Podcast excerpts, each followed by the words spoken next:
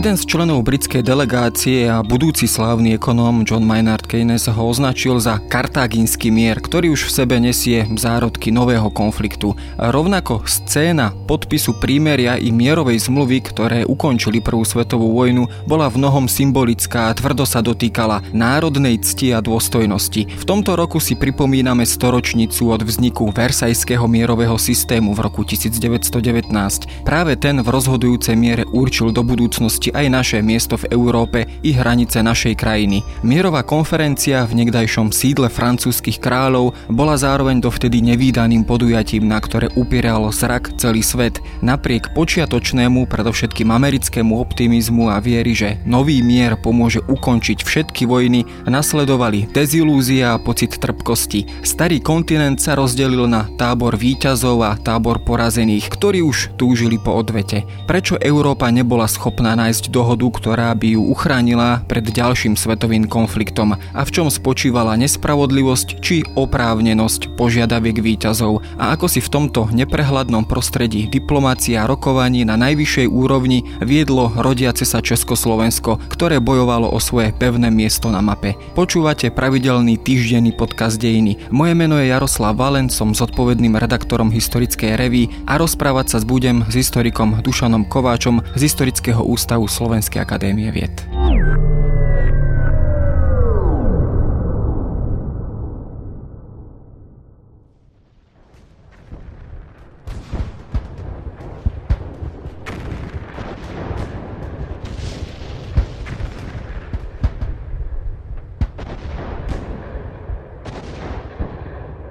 Keď sa rozprávame s mnohými historikmi o týchto udalostiach spred jedného storočia, často zvyknú spomínať určitú symboliku, predovšetkým keď hovoríme o podpísaní prímeria 11. novembra 1918 v železničnom vozni v Šompienskom lese, ale aj e, pokiaľ hovoríme o počiatku mierových rokovaní v Versajskom kráľovskom zámku, spomínajú symboliku, ktorá sa teda týka predovšetkým nemecko-francúzskych vzťahov. Čoho konkrétne sa dotýka? Myslím, že by sme mohli začať tým, že vlastne Prvá svetová vojna bola prvou veľkou vojnou, v pozadí ktorej stál nacionalizmus. My sme doteraz sa pokúšali vysvetľovať prvú svetovú vojnu ekonomickými faktormi, hovorili sme o imperializme. To všetko do určitej miery tam hralo svoju úlohu. Ale vojna, prvá svetová, bola vojna o nacionalizme. A nacionalizmus je ideológia, ktorá vie ľudí svojím spôsobom ovládať a vie z nich urobiť e, niekedy až smiešné figurky. Keď e, hovoríme o tej symbolike, no tak symbolicky je samozrejme 18. január 1919, pretože 18. januára sa práve v zrkadlovej sieni Versajského paláca udiala inštalácia nemeckého cisára po vyhratej vojne prusko-francúzskej Oto Bismarck prišiel na takú naozaj veľmi podivnú myšlienku inštalovať nemeckého cisára na pôde francúzskych kráľov na pôde, na ktorú boli Francúzi svojím spôsobom hrdí a nemusíme okolo toho ďaleko špekulovať, ale naozaj to bolo veľké poníženie Francúzska, prehralo vojnu a muselo strpieť, že Nemecko, dovtedy jeho sused na Ríne, ktorý sa skladal z viacerých drobných štátov a ktorý ako v tejto podobe e, nebol až takým veľkým e, súperom, zrazu na východnej hranici Francúzska sa objavilo veľké, silné Nemecko.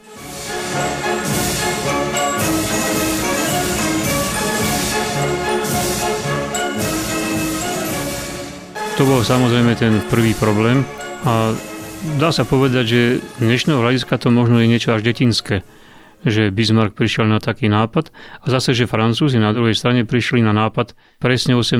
januára, kedy sa udial tento akt v roku 1871. Začali mierovú konferenciu v tom istom mieste, teda bol to určitý revanš.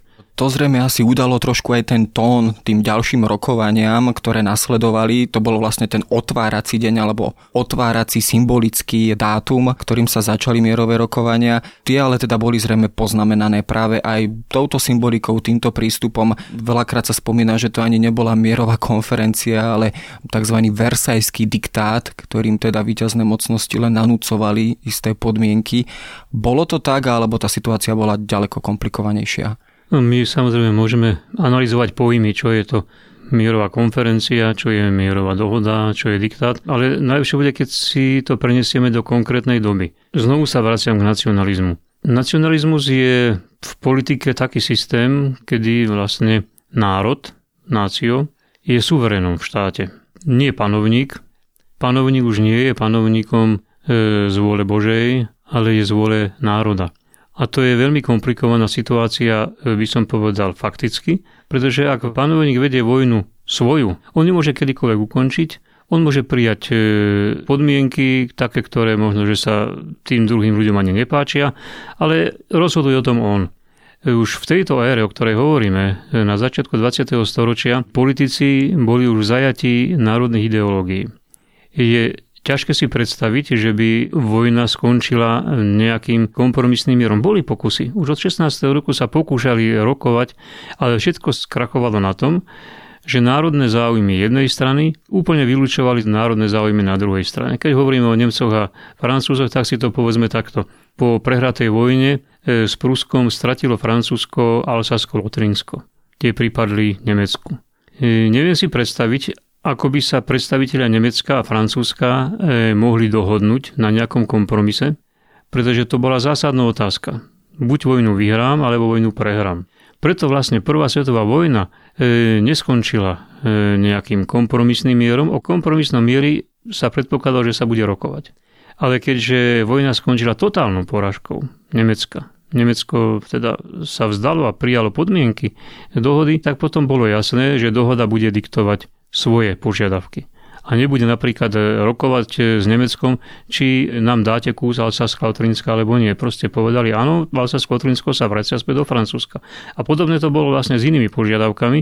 Keď niekedy hovoríme tú Clausewicovú tézu, že vlastne vojna je pokračovaním politiky inými prostriedkami, Môžeme to obratiť naopak a povedať, že mierové rokovania po takejto vojne vlastne boli pokračovaním vojny, ale inými prostriedkami, prostriedkami diplomácie.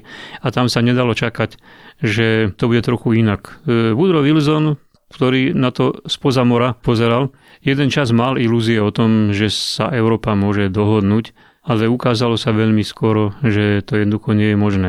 Tam sa konec koncov obrátilo vlastne práve na tú americkú delegáciu alebo americkú stranu aj tá nemecká strana, to už bola vláda Maxa Bádenského, ak sa nemýlim, ktorá teda vzýšla priamo z ríšského snemu a teda nebola menovaná priamo iba panovníkom, teda mala ako keby si určitý demokratický legitímny štatút a tá sa obracala práve na tú americkú stranu, ktorej hľadala akési pochopenie, možno práve ten kompromis, ktorý sme spomínali. Nemala Amerika v tom čase, aj teda keďže bola možno práve v tom 18.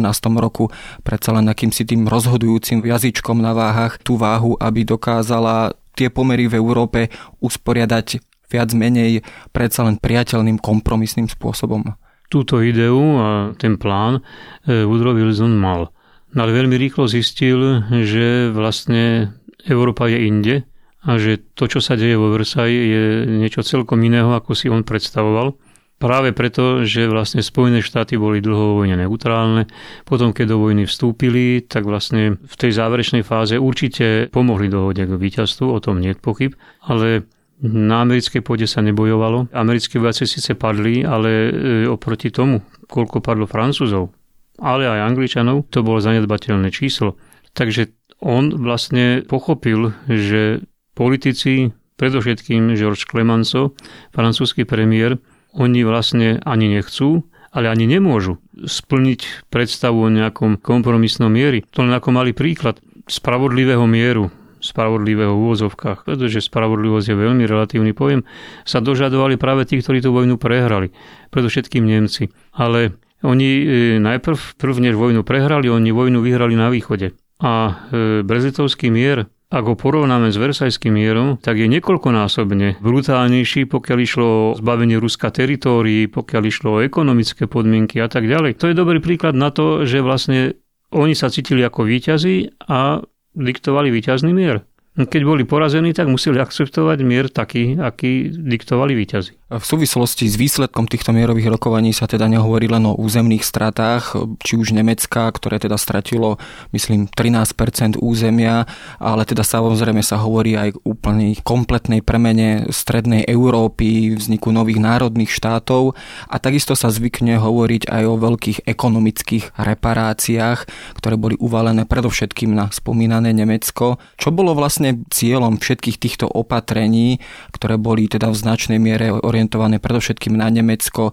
Bola to práve tá francúzska snaha nivelizovať, e, ušlapať alebo nejakým spôsobom odstrániť nemecký vplyv v Európe a vlastne odstrániť e, tohto konkurenta. A bola to teda francúzska snaha vydobiť si aj istú hegemóniu v Európe. Dá sa to takto interpretovať? Celkom iste. To bola základná myšlienka. Vyhrali sme vojnu a teraz my budeme rozhodovať o tom, ako bude Európa vyzerať. V určitom zmysle mal Klemancov a francúzskí politici pravdu, ale len e, z takej, by som povedal, bezprostrednej perspektívy. Predstava, že sa im podarí na neurčito dlhú dobu, by som povedal, alebo teda na väčšie veky, vyradiť z európskej politiky e, na jednej strane Nemecko a na druhej strane Rusko, ktoré samozrejme už pred prvou svetovou vojnou ukazovalo, že má veľký záujem o tom, aby mohlo ovplyvňovať pomery v Európe, hlavne na Balkáne a že malo záujem morské úžiny. Čiže tá európska politika Ruska bola samozrejme pacifikovaná, pretože sovietské Rusko v tom čase nebolo schopné nejakým spôsobom vstupovať do európskej politiky. Ale že to bude trvať nekonečne dlho, alebo neviem ako dlho, jedno storočie, to bola ako, my to dnes môžeme povedať, naivná predstava Klemancova, Nevieme si predstaviť, ako by sme asi my vnímali svet, my na ňo pozeráme dnes z perspektívy po 100 rokoch, ale mohlo byť prezieravým politikovi jasné, že nebude možné udržať tento stav natrvalo.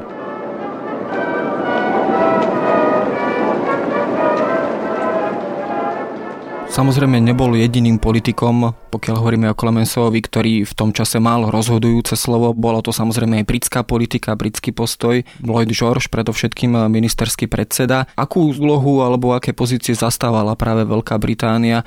Zvykne sa spomínať, že práve ako keby prirodzene ťahala aj samozrejme vzhľadom na jej historickú pozíciu v Európe, akémusi vyvažovaniu jednotlivých síl v Európe. Nemohli oni nejakým spôsobom práve korigovať Clemensova? Oni ho korigovať aj mohli, ale oni ani veľký záujem o to nemali. Pre Veľkú Britániu na mierovej konferencii bolo dominantné nie európske, ale mimo európske teritorium. Oni nakoniec e, sa angažovali predovšetkým v tých e, miestach, kde zase Francúzi už Angličanom ustúpili, keď podpisovali tú srdečnú dohodu Entente Cordial Takže Veľká Británia v tomto prípade ako ustúpila, hoci si možno, že aj Lloyd George myslel, že je možné riziko pri takomto tvrdom postoji, ale vlastne nechali Francúzom viac menej voľnú ruku.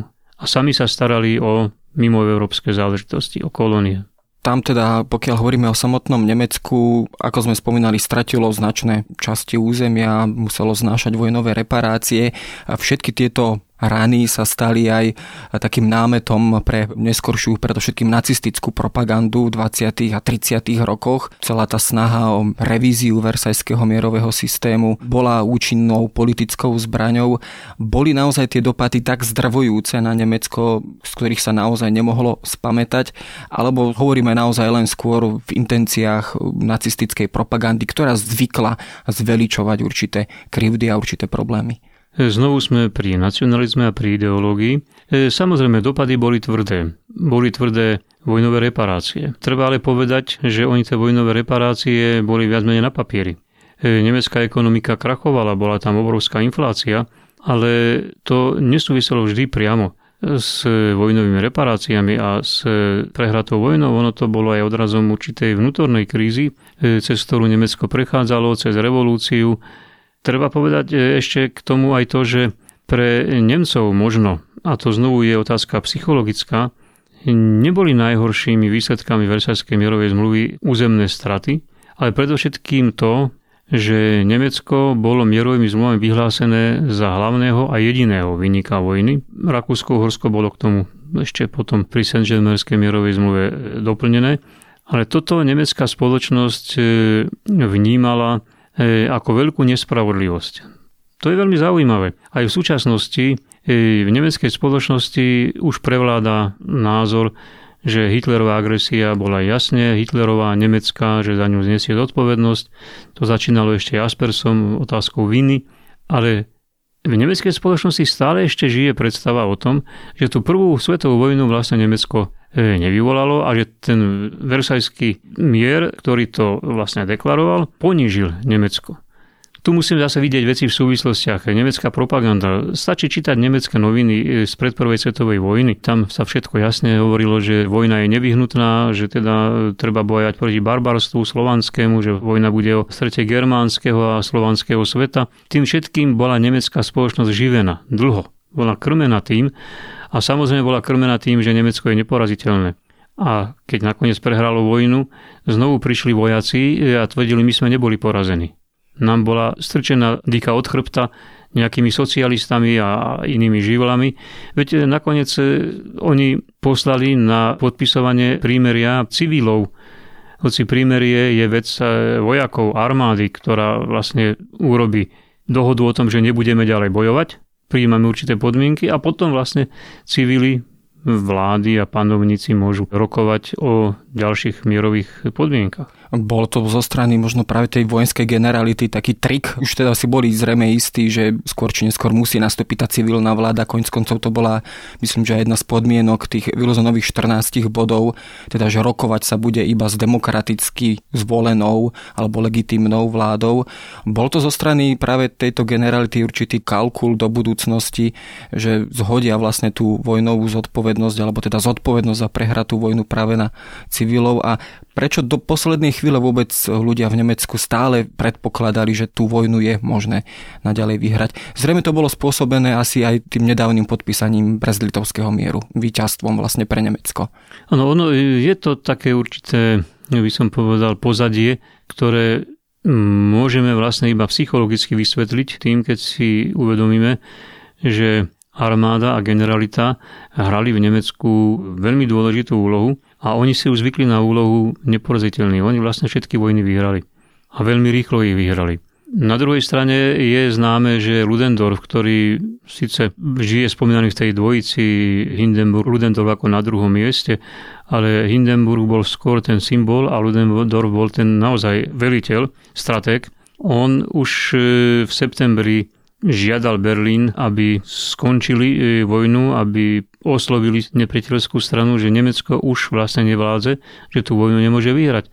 Ale potom, keď sa to stalo, tak aj Ludendorff sa vlastne niekam stratil a potom sa objavil, až keď Hitler robil puč v Mnichove, zase bol s ním. To bolo niečo, že oni vlastne nemohli pripustiť, že my sme vojnu naozaj prehrali toto môžeme my dnes vlastne vidieť ako možno niečo, čo je necelkom normálne. Ale v tých ich podmienkach, akých oni boli vlastne tak hýčkaní, tá armáda a oslavovaná, tak je to na druhej strane aj pochopiteľné. A samozrejme, že potom tí civili, ktorí vlastne to prímerie podpísali, na to aj doplatili. Matias Herzberger bol zavraždený a toto nemecká spoločnosť nejakým spôsobom aj vnímala ako nejaké vysporiadanie sa so svojou hambou. No, dokonca sa o nich hovorilo, alebo Hitler o nich hovoril ako o novembrových zločincoch a staval na tom, alebo využíval túto súvislosť historickú, dá sa povedať, aj pre vytvorenie akejsi prvej konšpiračnej teórie o tom, teda, že poza plecia vojakov bol dohodnutý potupný mier. Bol práve táto prizma tejto potupnej porážky tou e, zbraňou, ktorá ho asi zrejme vyniesla neskôr k moci, alebo jedna z dôležitých faktorov. Celkom isté. Práve preto, že tá spoločnosť v Nemecku už bola pripravená počúvať práve toto. To bolo niečo, čím bola krmená spoločnosť ešte pred prvou svetovou vojnou, čo v tých ľuďoch žilo. Vieme, že tie rôzne ideologické konštrukcie majú obrovskú silu, nemožno ich podceňovať ani dnes, ani teda v minulosti tomu tak nebolo. A Hitler veľmi šikovne vedel, čo má tým ľuďom povedať. Alles, alles angestiftet und alles gemacht und alles verantwortet von den Männern des Novembers 1918. Keď hovoríme o rokoch 1918-1919, je to zároveň aj obdobie, keď sa v Európe skončilo viacero monarchií, viacero dynastických rodov, či už to je rok 1917, ešte pokiaľ hovoríme o Romanovovcoch, ale teda samozrejme, keď hovoríme o Wilhelmovi II. v Nemecku, hovoríme o Habsburgovcoch v našom prostredí a nastupovali nové demokratické režimy, viac menej demokratické, prípadne akési nové diktatúry alebo zvláštne režimy, ktoré možno aj dnes máme problém definovať. Je teda toto obdobie nielen teda koncom vojny, ale je možné ho klasifikovať toto obdobie ako obdobím určitej sociálnej revolúcie, zásadnej premeny spoločnosti na úplne moderný typ, ktorý už poznáme dnes. Áno, zásadná premena spoločnosti sa tu konala, aj keď neprišla hneď a neprišla odrazu. Je pravda, že padli dynastie, ale mm, nepadli monarchie. Ono sa ukázalo, že monarchia ako spôsob vlády je vlastne zlučiteľná aj s demokraciou, ukázala to Veľká Británia, ukázali to ďalšie monarchie, ale možno, že by sme sa mohli vrátiť k tomu, ako to definoval Masaryk v svojej svetovej revolúcii, že vojna vlastne je vojnou demokracie proti autokracii. Môžeme sa nad tým tiež trošku pousmiať, samozrejme, e, vojna nezačala takto. Tieto slova Masarykové začali platiť až potom, keď e, vlastne padol Mikuláš II v Rusku a keď pristúpili k dohode Spojené štáty americké, tam sa ukázalo už potom dosť jednoznačne, že vlastne autoritatívne režimy, autokratické, aj keď e, ani Nemecko, ani Rakúsko, Uhorsko neboli úplne ako nejaké absolutistické e, diktatúry. Tá najväčší absolutizmus bol práve v Rusku. Ale aj Turecko ako monarchia a Bulharsko to boli režimy, ktoré vlastne museli, dá sa povedať, v Európe vyprázdniť priestor. E, v samotnom Nemecku došlo k veľkým zmenám. Tie veľké zmeny, ako sme už hovorili, oni mali vlastne určitý e, náboj, taký neistý v sebe, že áno, boli tu najprv demokrati, sociálni demokrati, ale spoločnosť e, to celkom nestrávila, tú novú situáciu. Habsburgovci vlastne padli a tak Československo je dobrým príkladom toho, ako radikálne sa tam zmenila e, situácia. Ale všeobecné volebné právo napríklad aj pre ženy e, sa stalo e, niečím, čo už bolo v Európe prevažujúce. Tie nižšie sociálne skupiny boli teda reprezentované sociálnymi demokratmi, ale do určitej miery aj národnými socialistami, ale aj kresťanskými sociálmi. Čiže tí, ktorí vlastne predtým v politike nehrali nejakú úlohu, boli iba teda niekde na okraji, oni fungovali ako strany, ale nemali žiaden vplyv na to, ako štát funguje. Teraz sa dostali k moci. A toto vlastne privedlo k ďalším sociálnym zmenám, k 8-hodinovým pracovnému času uzákonenému v mnohých krajinách. Takže je tu teda koniec vojny dosť výrazný predel aj pre sociálne dejiny Európy.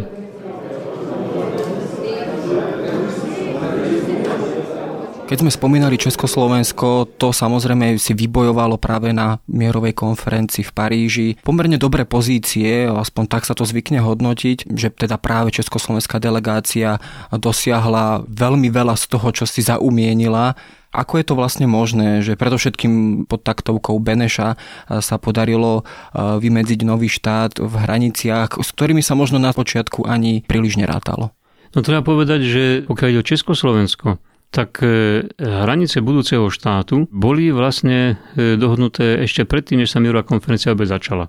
Dohoda, jeden štát za druhým postupne začali uznávať e, Masarykovú Československú národnú radu za vládu de facto, za vládu štátu, ktoré ešte síce neexistuje, ale už je spojenecký a už má aj armádu, ktorá vlastne bola spolu bojujúca, teda biligerentná. A niektoré zásady, ktoré povedzme Masaryk e, už v svojom prvom memorande z oktobra 14 naznačil, on tam už vlastne v tom memorande, ktoré potom išlo britskej vláde, opísal, aké budú hranice. Že teda hranice Čiech, Moraví a Českého Slieska budú historické, hranica Slovenska bude na severe historická a na juhu bude strategicko-etnografická. Už tam v tom prvom memorande požadoval pre Československo, že pre Šporok Bratislava bude do toho štátu patriť, ako aj Komárno a aj Košice na východe. Tieto veci, oni vlastne boli už viac menej dohodnuté s dohodovými politikmi. Ostali otvorené niektoré otázky, ktoré potom mierová konferencia riešila a to bol hlavne konflikt s Polskom, pretože nový polský štát si robil nároky, pokiaľ o slovenské územie, teda chceli ísť ďalej až za uhorské hranice, mali predstavu o tom, že teda Orava, Kisuce a Spíš, že to súčasť Polska a samozrejme o Tešínsko a o Ostravskú uholnú pánev. Tam vlastne boli konflikty a to bol najväčší konflikt, pretože dohoda musela riešiť konflikt medzi dvoma spojencami, spriateľenými. To bola zrejme trošku veľmi ťažká situácia pre To dosť zložitá situácia a myslím si, že v konečnom dôsledku Československá delegácia vydobila pomerne priaznivé podmienky pre Československo. Otázka otvorená bola vlastne otázka južných hraníc Slovenska. Vieme, že vlastne keď sa vraciame k tomu Masarykovomu memorandu, on ešte v tom prvom memorande ťahal južnú hranicu nie po Veľkom Dunaji, ale po Malom Dunaji. A potom po Ipli a tak ďalej, ale hranica už tam bola naznačená Treba povedať, že v tom druhom memorande Masarykovom už z apríla 1915 sa objavil ďalší moment a to bola požiadavka koridoru, to znamená spojenia Československa s budúcou Jugosláviou, kráľovstvom Srbov, Chorvátov a Slovincov, ktorá mala ísť vlastne prakticky dnešným Burgenlandom. A malo to byť predmostie Prešporka, a o tomto sa rokovalo. O tomto sa viedli vážne rozhovory. Nakoniec pre dohodových politikov ten koridor to bolo niečo, s čím sa nevedeli veľmi zmieriť a viem si predstaviť, že bolo to naozaj málo realistické, ale v konečnom dôsledku e, koridor Československu nedali, ale dohodli sa na tom, že teda hranica pôjde po Veľkom Dunaji a Žitný ostrov bude súčasťou.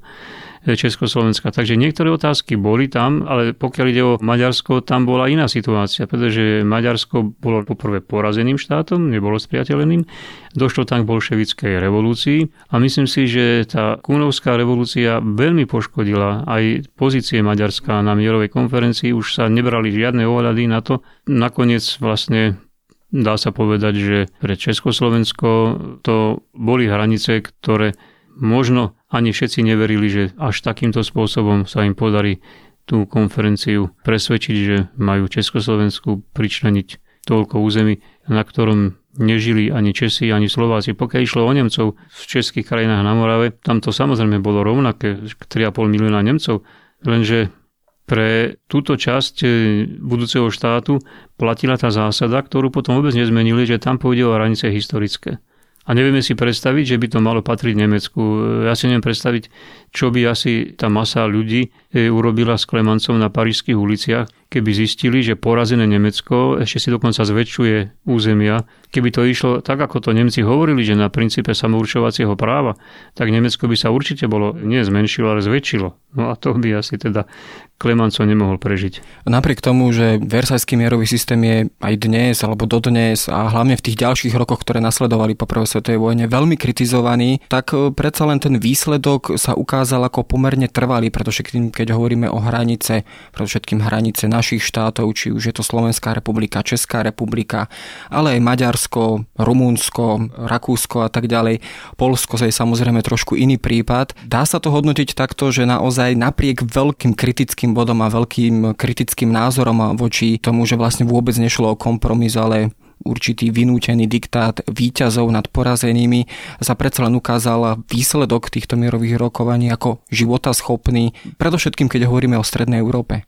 No, bol životaschopný s určitými samozrejme podmienkami. Vieme, že po vzniku Československa musel Masaryk ako jeden z hlavných tvorcov tohto štátu odpovedať na mnohé otázky zahraničných novinárov. A niektoré boli veľmi nepríjemné a týkali sa práve e, menšín pomerne veľká časť obyvateľstva sa stala súčasťou toho, čomu sa oficiálne hovoril národný štát, národný štát národa Československého. Ale Masarykové argumenty, ktoré e, počúvame v týchto rozhovoroch a ešte aj niečo, čo možno tam čítať niekde v tom písanom texte medzi riadkami, e, spočíval v tom, že on si sa hovoril o tom, že je to e, národný štát, ale on ten národný štát v určitej perspektíve vnímal ako štát, ktorý bude príťažlivý aj pre národnostné menšiny, že to bude trvať možno nejaký čas, ale že nakoniec e, nielen Česi a Slováci, ale Nemci aj Maďari, že si nájdu v tomto štáte svoje miesto, že budú tento štát akceptovať. Ono nakoniec e, z hľadiska ekonomického to bolo pre menšiny oveľa priaznivejšie prostredie, ako povedzme keby sudecké časti, e, kde prevažovali Nemci, mali byť prišlené k Nemecku, pretože tam by konkurencia, hlavne ekonomická, bola veľmi silná. Takisto maďarské obyvateľstvo malo odbytištia zo slovenského juhu e, na Slovensku, v Československu. Čiže tie ekonomické podmienky boli výhodnejšie pre menšiny Znovu to ale bola samozrejme otázka emotívna, otázka, že vlastne sme v štáte, ktorý sme nechceli, do ktorého sme boli zatlačení a toto samozrejme fungovalo celý čas. E, ľudia sú takí, že rozmýšľajú pragmaticky, pokiaľ náhodou im nezačnú v hlave hrať e, dôležitejšiu úlohu práve tie e, doktríny. A doktríny nacionalistické sú jedny z najvplyvnejších, ktoré ľudskú myseľ ovládajú ešte aj v našom storočí. V celém veřejném živote v hospodářském i politickém, musíme se vzdát vší násilnosti. Nevidím v dnešní době žádného politického problému, který by státníci čestní a rozumní nemohli společným úsilím rozřešit mírně. Výsledok mierových rokovaní bol veľkou témou po celé 20. 30. roky, ale bol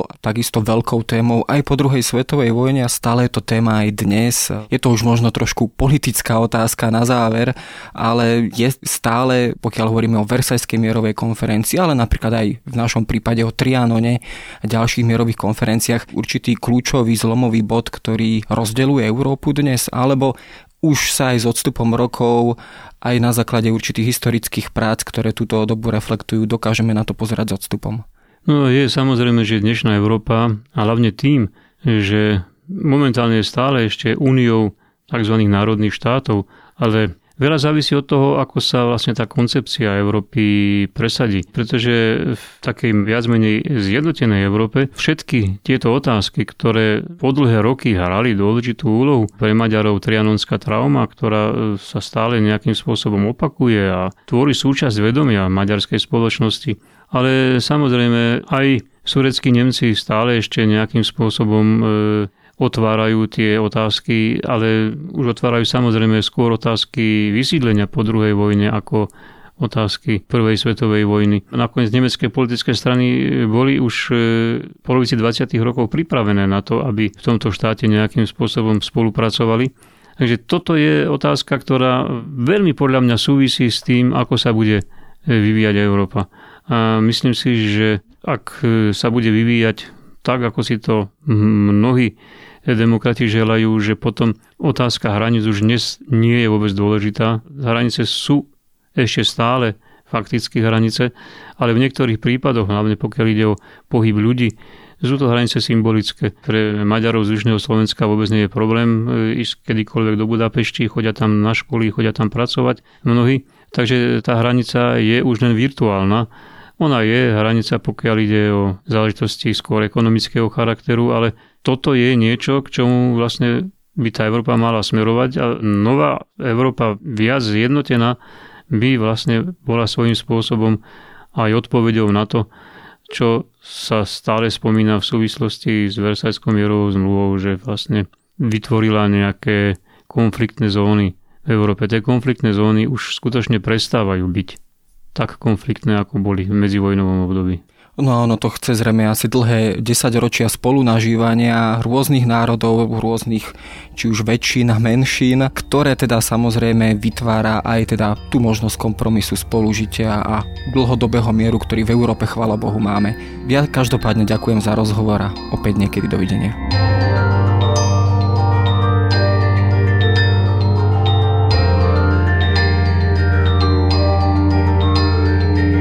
A to je na dnes všetko. Počúvali ste Dejiny, týždenný podcast denníka SME a historické revy. Podcast Dejiny vychádza každý týždeň v nedelu. Prihláste sa na jeho odoberanie vo svojej podcastovej aplikácii na platformách Google Podcasty, Apple Podcasty alebo v službe Spotify. Všetky diely ako aj odkazy na témy, o ktorých hovoríme, nájdete na adrese historickarevy.com alebo sme.sk lomka dejiny. Ak sa vám podcast páči, môžete ho ohodnotiť. Ak nám chcete poslať pripomienku, môžete sa pridať do podcastového klubu denníka Sme na Facebooku alebo mi napísať e-mail na jaroslav.valent zavináč sahy.sk. Ja som Jaroslav Valent a na výrobe tohto podcastu sa podielal aj Matej Ohrablo.